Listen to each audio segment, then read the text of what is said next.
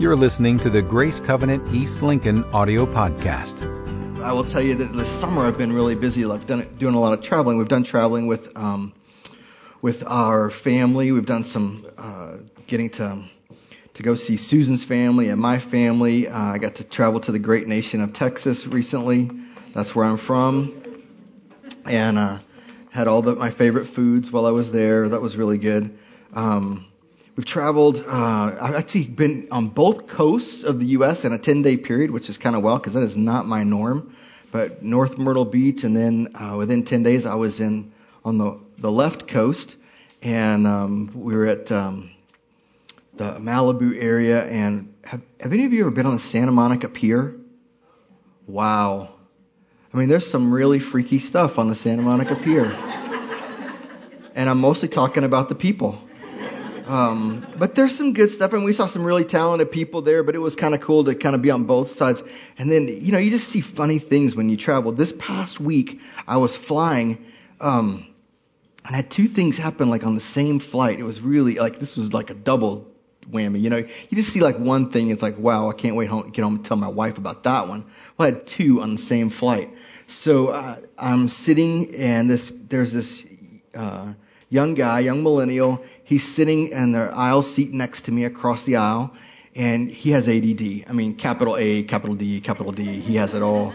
And so he has fidgeted with every magazine. He has pulled everything. He has turned. He's talked. He's done. He's looked. He's got up. He's gone to the bathroom at least twice. I think he was just inspecting to see if the bath in the back was the same as the one in the front, you know, but he was just doing that. And all of the sudden, you can see like he had this, he pulls out he reaches under his seat and he pulls out a red rubber dodgeball. I look over and I'm like, this is not going to be good. And so you can tell like he's he's pushing on it, playing it, you know, kind of doing a little slinky thing. He's just kind of messing. And then all of a sudden you could see it like like he gets this really big idea.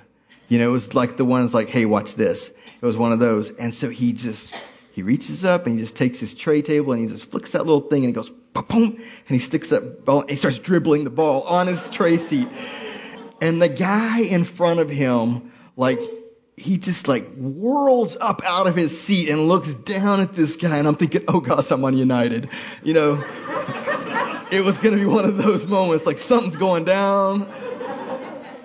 And the kid, I said kid, he was a young man, but he, like you could tell, like he grabbed that ball and his eyes froze like all at the same time and like he put it away. But anyway, nothing happened more than that. But I was like, man, this is going to be awesome. And I'm right here to videotape it and everything. But didn't go. And then, um, what else?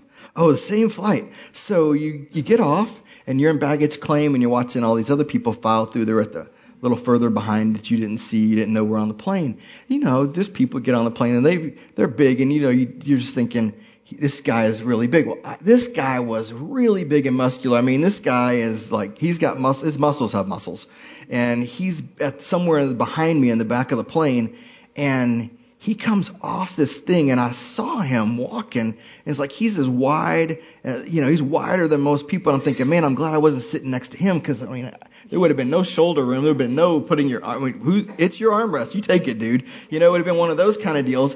And, and then I saw it. He's carrying a little purse, a little hot pink purse. And there's something in me that went, no way. And then I looked and it's got a Shih Tzu in it. And so I'm thinking, that's cute. Where's your wife? You know? And the really scary thing was, it was his pink bag and his little Shih Tzu. And I don't know where his wife was because I kept looking for her, but I never saw her. And I'm thinking, you are, you are secure with yourself to carry that bag and that dog on this plane. You are secure. Um, but you just see stuff, you know, you just, there's some crazy, crazy stuff you see. Um, but you also see like the, the not so funny and the not so good side of life when you travel or when you do things. Um, I saw a lot of people whose jobs just seemed thankless. And I'm thinking, I'm glad that's not my job. I'm glad that's not what I do for a living. Um, I saw this waitress and she was she got run through the wringer by these people in the restaurant next to me um, because their order came back wrong. And um, so, just a side thought you, you do know that the waitress doesn't cook the food, right? We do know that. The waitress doesn't cook the food. And what's even crazier is the average restaurant, did you know this? They serve like 450 to 500 meals a day.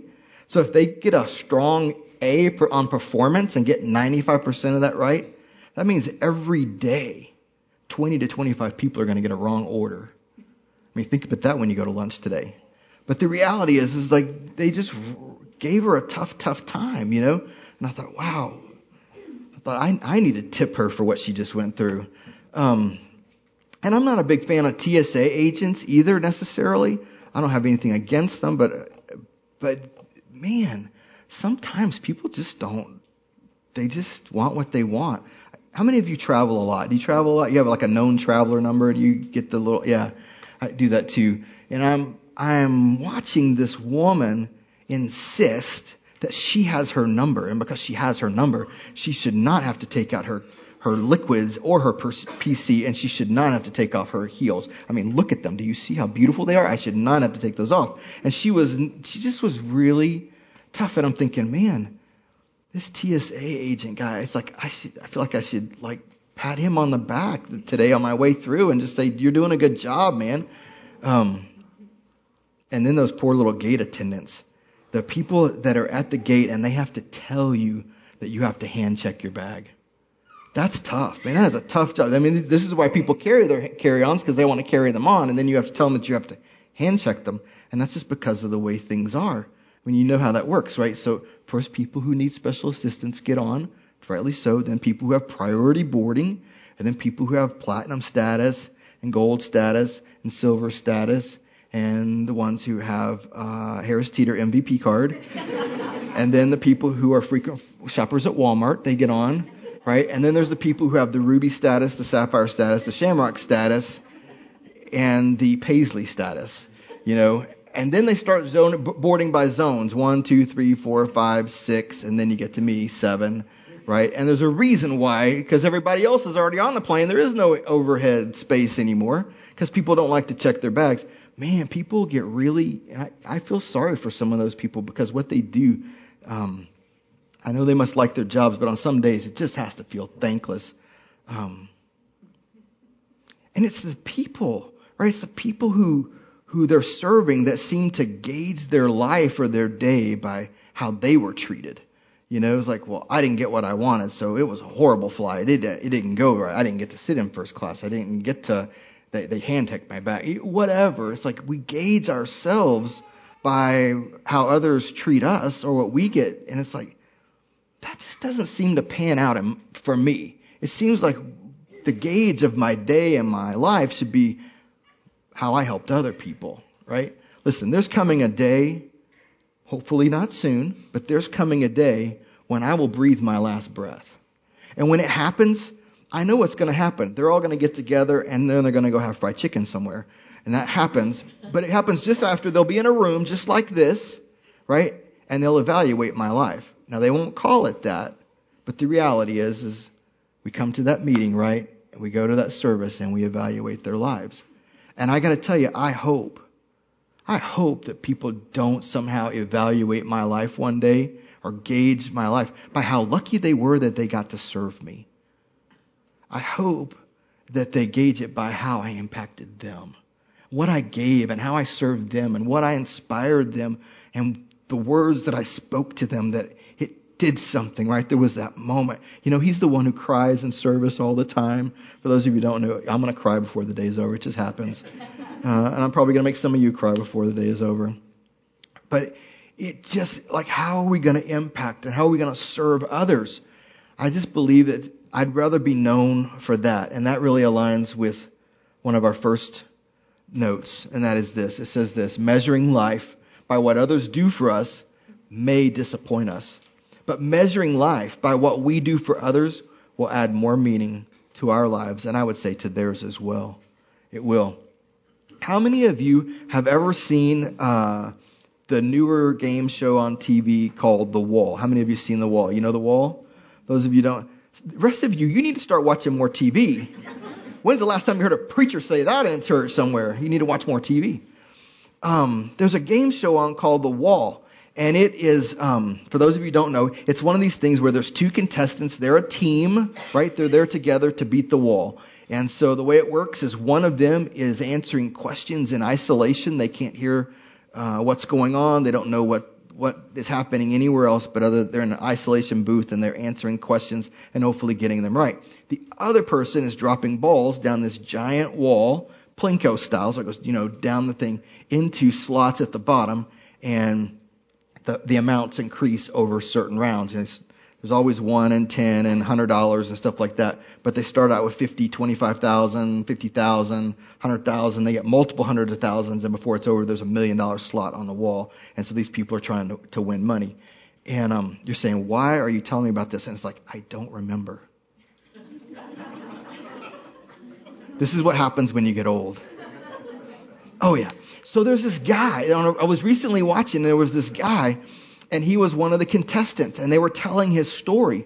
And it, the story kind of relates to today. So this, there's this guy, and he's he's um, he's on a plane. He's traveling, and he has gotten to his destination. In fact, he was in um, Fort Lauderdale. Uh, he was in the airport when the shooter happened several months ago. How many remember that? Like there's a shooter in the Fort Lauderdale. He was there that day. In fact, his plane had just landed, and they were out on the the tarmac, but they weren't letting people deplane because there's, you know, life and death things are happening in the airport. So they're out on the tarmac, and he's sitting in this in his seat, and there is um, an 80 year old woman beside him, and she looks at him and she says, "I'm alone. Will you help me?"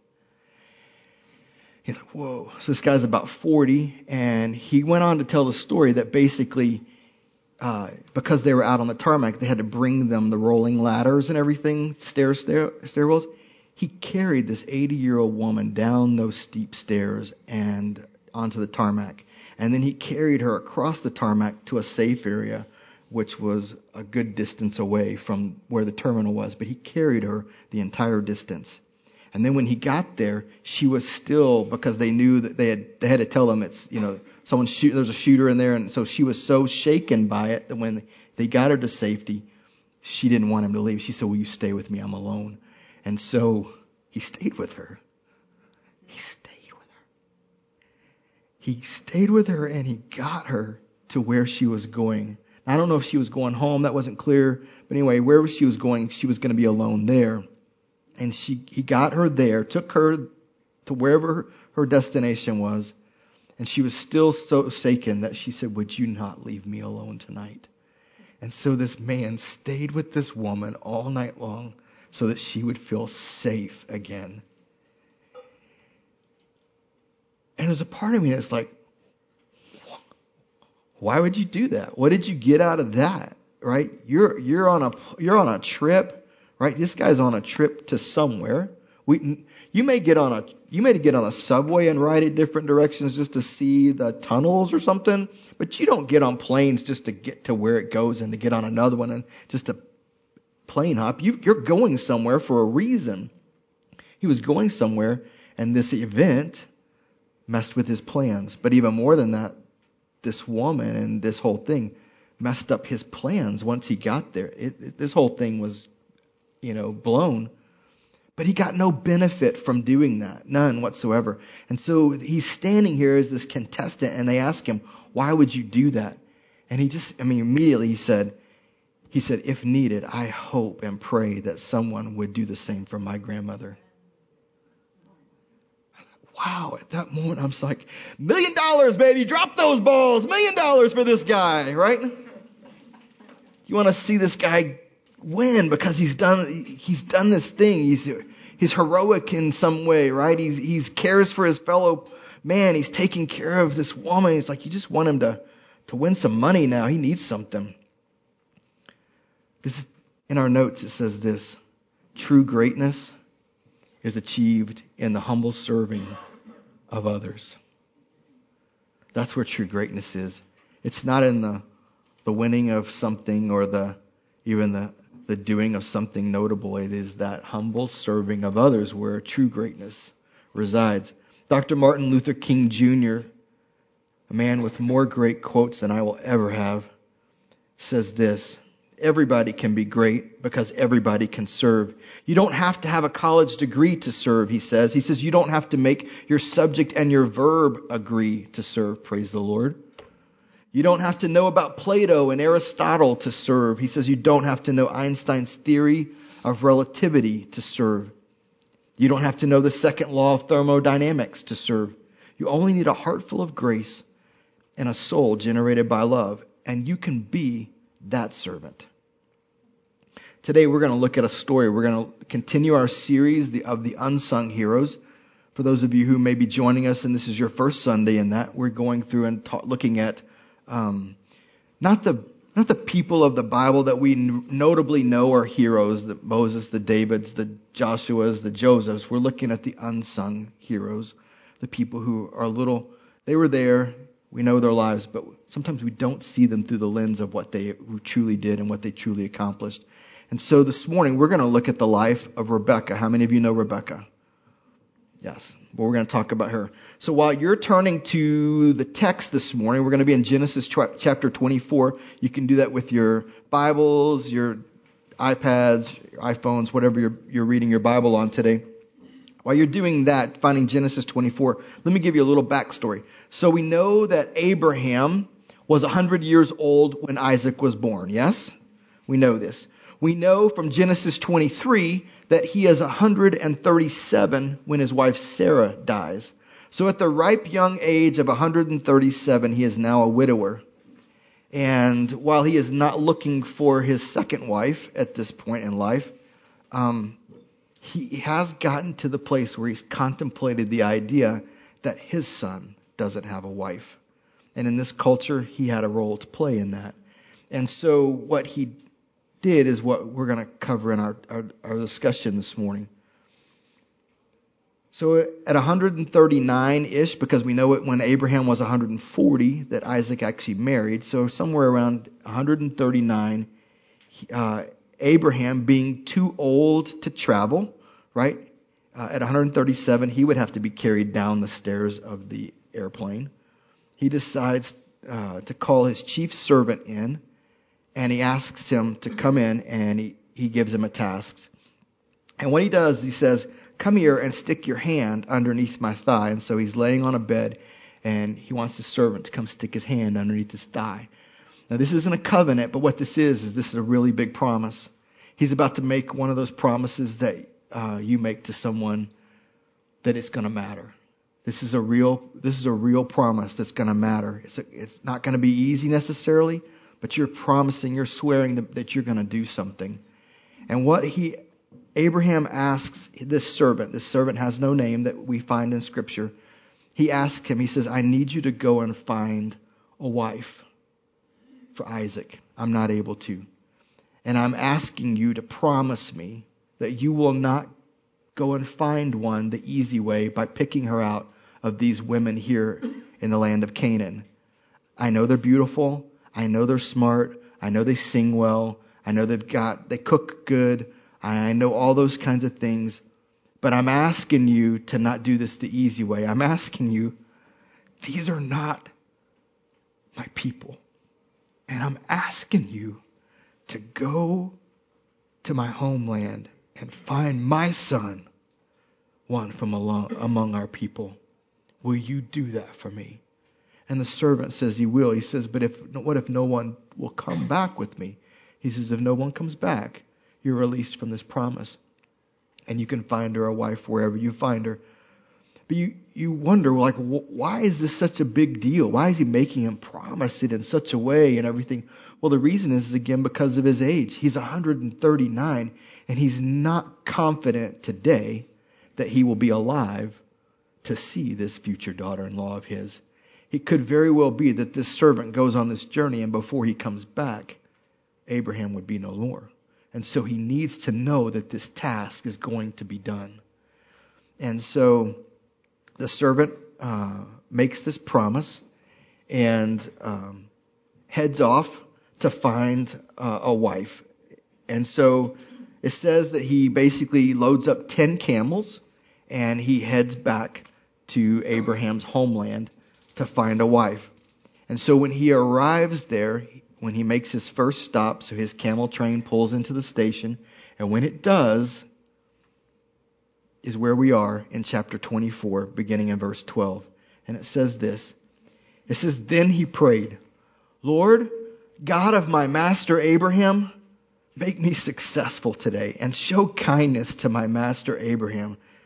See, I'm standing beside this spring, and the daughters of the townspeople are coming out to draw water. May it be that when I say to a young woman, Please let down your jar that I may have a drink, she says, Drink, and I'll water your camels too. Let her be the one that you've chosen for your servant Isaac.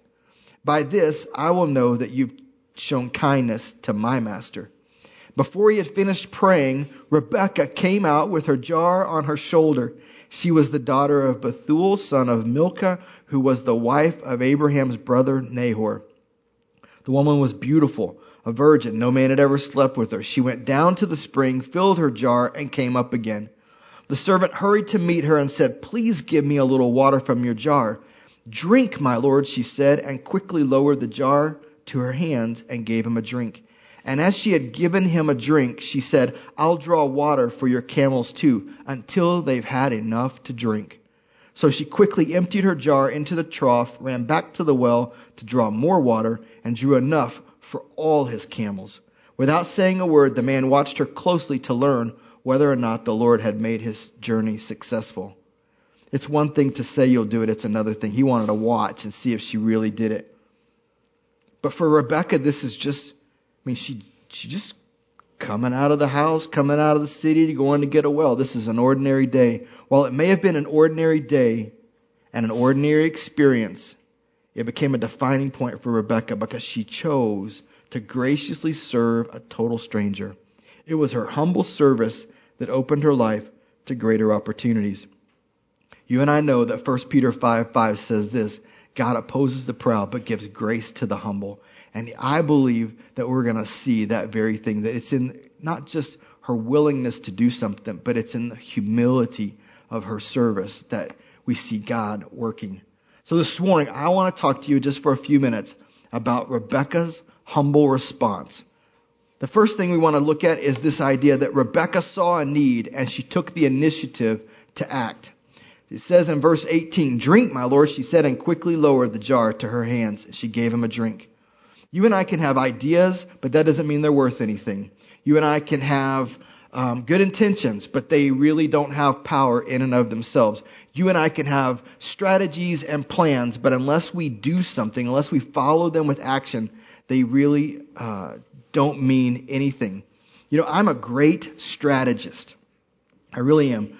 Um, it's one of my strengths, and I can come up with plans of how to get from A to B. I can come up when people come to me and say, "This is what I want to do." It's like my brain just like aligns all their thoughts. It's one of the things I was doing this past week in Florida was I was helping a pastor trying to figure out how to get from A to B, and he he was he had all of these things, but he didn't know what to do with them and like we met and it's like it all just aligned. We came up with a strategy and a plan and he knew what to do. But it's one of the things that I have the giftings to do. But not everybody has that, that ability, right? It's not just in the plans. How many of you know I can come up with a great plan, but if the people who are supposed to follow it, whether it be me or someone else, if they do nothing, guess what happens? Nothing right? Doesn't matter how great the plan is, doesn't matter how awesome the idea is, it doesn't matter how empowering the actions could be. If no one puts them to action, there's nothing happens. As I was studying for this sermon, I realized unintentionally we did something in this sermon series.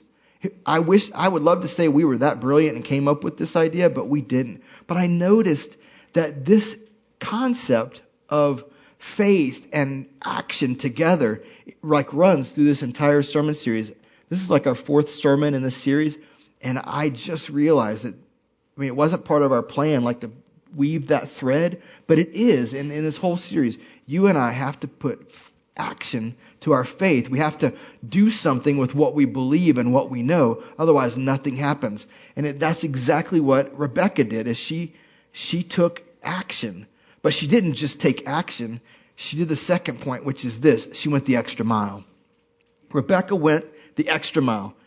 It says that uh, in verse 19, I'll draw water for your camels too until they've had enough to drink. Now I'm just going to tell you, to say to a man who has 10 camels, I'll water them until they've had enough to drink is like you saying to me, I will feed your son until he's had enough to eat. You better have a buffet and a kitchen to back it up because the boy can eat, right? You have to do that. That's what she did. I mean, that's what, that's what happened here. She said, I'll, I'll I'll, yeah, I'll give them some water. This wasn't like one of the little thing where you, you know, this wasn't like a halftime or a, a you know, a, a, um, a timeout on a field where they come out with little water bottles, and they squirt a little water bottle into the camel's mouth and take off again. No, this is like a camel's going to drink, right? So she said, I'm going to water them till they've had enough. So I, being who I am, those of you who don't know, um, I'm an accountant by before I was a pastor, I was an accountant, and every once in a while, I have an accountant type of moment. And I'm having one of those with this story as I'm studying it. I didn't go get my pocket protector, and I didn't need a calculator, but I did need to figure out a little camel watering calculation at this point. I needed to figure this out. What does this look like? And so it says that you got 10 camels, right? And so I went and, I went and Googled it. And according to Google, it says that the average camel, when thirsty, drinks 20 to 30 gallons, right? 20 to 30 gallons. So I'm thinking to myself, okay, I'm going to make it easy on this little Rebekah. I'm going to assume that that the camels were not very thirsty, right? They just wanted the 20, not the 30 gallons. They just wanted 20 gallons right? Maybe they didn't come as far. Maybe they drank a little bit yesterday, but nonetheless, that they're going to drink 20 gallons. 10 camels, 20 gallons, 200 gallons total, right? Don't need a calculator for that. Um, didn't even need to have to pull off my shoes or anything to make all the numbers. 200 gallons. And then I got to thinking, so what does that mean? I mean, that's a lot of water. What does that mean? So you start thinking about, okay, obviously she didn't have a she didn't do it with a siphon. It said that she had a, a jar that she put on her head and she's carrying it. Well, I'm thinking to myself, okay, I'm going to assume that uh, Rebekah is fit, right? People are, it's a little more physical environment that day. They weren't as soft as we are today here in America. I'm thinking she's a little more fit. Maybe she doesn't do CrossFit, but she's a little fit, right? She's got a couple guns. She's lifting, lifting this water. It's not uncommon. I'm going to go with a five gallon bucket. I've got a 21 year old daughter. She could do a five gallon bucket a few times. So I'm thinking five gallons. And I thought, well, could she do it consistently? Maybe three gallons. But I went ahead and said, okay, let's just go with five. That'll reduce the number of trips, right? Five gallons, two out of two, five gallon bucket, 200 gallons, 40 trips. 40 trips to the well and back. Okay? So 40 trips to the well if the camels aren't really thirsty and if she has a really big bucket and she's got the guns to move them. Then we can go with 40 trips. If not, it's more. So 40 trips, and I'm going to assume that the well was close and that she was really fit and so she starts doing this at a three minute pace. She can lift water up out of a well, get over to the camels, water them, and go back all in three minutes. And I'm just, and if she just keeps it going, takes no rest, and doesn't stop herself every three minutes, like CrossFit, right? She's doing this. She can water these camels 40 trips, three minutes, 120 minutes, two hours of watering at a bare minimum. You, you reduce the size of the bear, of the pot because she's maybe she's a, a little thing, or you increase the amount of time that it took her to four minutes, or you increase the thirst of the camels, and two hours can be four hours really quickly. But let's just say two hours, right? Can you imagine her family? Where's Rebekah? I don't know. We sent her for water hours ago, right? They don't know where she's at. But soon she arrives. She comes back home, and she's got this guy following her with these camels now that she's been watering, and she has to explain uh, this story. I would say, in my mind, that's the extra mile. She went the extra mile. She could have gotten by and said, Sure, you can have a drink of water. But she said, I'll water your camels and I'll water them till they're done. But not only did she go the extra mile, it was her focus, right? She's focused on not just this guy or what she's got to get back to or that her mom might be waiting on her. You know, uh, obviously she came for water for something. So either somebody's cooking, somebody's hungry, somebody, you know, something's happening, but yet she's not worried about that. She's focused on this, this servant and his camels. So you know that she loves people, right? And she loves animals, big animals. I'm thinking to myself, this is the perfect woman, right? You have found the perfect woman. She's from the homeland, right? He knows that. She, it says she's beautiful, she's a virgin, She is a hard worker, right? She loves animals, she's kind to strangers. I mean, this is the perfect package. But even in that, this servant doesn't even look at her abilities in that way. He's relying on the Lord. He says, Lord, you, you grant me success today, right? So we see that she's concerned with others. She quickly waters all of this, but, but what does she get out of it? I mean, what's the benefit of her to be, have her day interrupted like this? This man is just a passing traveler. He and his camels, as far as she knows, she doesn't know that he's somehow related or that her, his master is somehow related. He's just a traveler. She doesn't know that there's some kind of benefit coming. There was no deal between them, no bargain, no anything like that. Well, if you'll water my camels, I've got these really nice uh, earrings I'll, you know, give you, or I've got this great set of dresses that you can have your pick from, or there was nothing like that. He didn't even promise her a camel after she had done. There was no promise, no benefit known. But she chose. She chose to serve. She chose to serve and go the extra mile out of concern for him and his camels. That is personal sacrifice. That is someone saying, it's not about me, it's about others, and I'm going to do whatever it takes of me.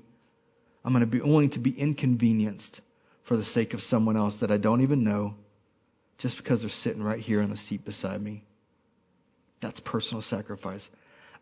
I have really put my brain to it and I kept thinking was, was there any opportunity where to go the extra mile for someone else in a way that really matters that it wouldn't cost me?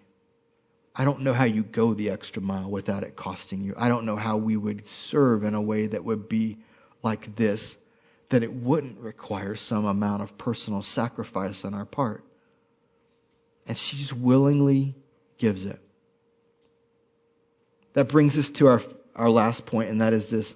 Finally, um, because of her humble act, Rebekah steps into a bigger story that, because she was willing to serve. It's, it's not in our text this morning, but I'll tell you what uh, verse 60 and 61 of this same chapter say. And it says this, and they blessed Rebekah and said to her, Our sister, may you increase to thousands upon thousands. May your offspring possess the cities of their enemies. That's prophetic, and they didn't know it. Then Rebekah and her attendants got ready, mounted the camels, and went back with the man. So the servant took Rebekah and left. Rebekah was stepping into a bigger story that she didn't know.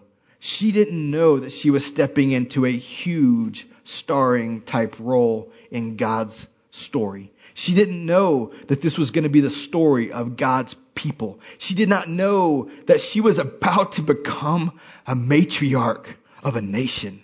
She did not know that. She was just willing to serve. She did not know that she was marrying into what would become the famous trio of Abraham, Isaac, and Jacob. She did not know that Abraham sang bass and Isaac sang tenor and that Jacob would sing alto until his voice changed. She did not know that she was marrying into a family and a nation that for thousands of years to come, when her people would refer to the God, they would do it by also saying the names of her father-in-law, her husband, and her soon-to-be son. They did not know that she did not know that she was going to be marrying into the God of Abraham, Isaac, and Jacob. She just chose to serve just a simple act of service. She had no idea what the story of God would be in her life and for generations to come. She did not know that she would one day have a great, great, super great, many greats grandson who would one day kill a giant and become a king and all the land that she would ever live on, that he would finally secure it for their people and that peace would come after his reign. She had no idea that his son would be forever known as the wisest man who ever lived on the face of the planet. And she had no idea that one day her great grandson to the probably about the 40th power would one day be the incarnation of God. And that he would save not only her family and her people, but he would save mankind from what we have faced since the garden. But she was willing to serve. Sometimes we don't know what the outcomes will be. We don't know the lives that we will impact, the generations that we will impact, but we're just willing to serve. And we hope that someone would do something similar for our family one day. This morning, I'm convinced that Rebekah's humble service makes her one of our unsung heroes in all of this. You don't have to have superpowers. That's what I love about these unsung heroes ser- series. You don't have to have superpowers or a cape to be a, a hero, right? You don't even have to be famous necessarily to be a hero, right? There's an unsung hero capability and opportunity within all of us. If we see and understand the things that we've been talking about over the last several weeks, specifically today, talking about being a servant. You and I can be, and probably have been, and may not yet know the ramifications of what our lives have done as we've served others, as we continue to serve, as we seek to serve others. And so this morning, as I'm coming to a conclusion, I want to leave you with two thoughts. In addition to the points that we've talked about, I had a couple of summary thoughts when I was preparing this morning. And that's this. Just like Rebekah, you and I, we can be, um, we can become part of God's family similarly, right? The word says that today we become a part of God's family when we confess with our mouth that Jesus Christ, right, is Lord. And we believe that God raised him from the dead, right? When we do those two things, we confess and we believe. Now, a lot of times we do that with a prayer, but the reality is it's about what we, what we say and what we believe. That's the truth of it. And so it's really easy. If we're not a part of God's family, we can be. You can be a part of a church family and not a part of God's family, but we can do that, right? It's fully available, just as it was to Rebekah, that she would become a part of God's story. That's the second thing, is that you and I can become a part of God's story. And it's really simple. Are you willing to serve? Are you willing to serve the people around you? Are you willing to go the extra mile? Are you willing to do something that you see and you've been avoiding. Listen, I can I can avoid doing things as well as anybody else. I'm really good at it. Um, we have to look beyond ourselves and see the needs around us, and they may be simple things. Someone in a grocery store, someone at a gas station, someone one of our neighbors needs a little something. We just have to go the extra mile and do something that we've been not fully been asked or fully, and we don't know how that will impact their lives. We don't know how helping a little lady down out of a plane, we still don't know how that impacted her lives, but we do know what it means for Rebekah, what it meant to, to pour out some water for its passing traveler and for the group that was with him. And it changed the course of history that you and I are now enjoying we can all be servants and we can all find ourselves right in the middle of God's story while we're doing it. I'm going to ask all of you to stand this morning. Pastor Josh is going to come in just a second. He's going to officially close out our service. But I want to just pray over you before we go this morning. Um, Father, I just thank you for the privilege to be in your house. God, I thank you for this, Lord, this my church family. God, I thank you that, um, God, that we all have the ability to be in your story. God, we all have the ability to be in relationship with you. God, I pray that today as we go, God, I pray that you would use us, God, in ways, uh, Lord, that we may not fully understand in our lifetime, but God, down the road, we'll see the impact of our willingness to humbly serve others in whatever way. God, that we let us not be the ones who will just take the easy route or trying to do the minimum effort for the maximum benefit. But God, really give us the ability to see needs around us and see the people and to love them as you would love them. God, I pray your blessings and your favor over this, my church family today. In Christ's name, amen. For more information on Grace Covenant Church, our service times, ministry opportunities, directions, and more, visit us at gracecovenant.org.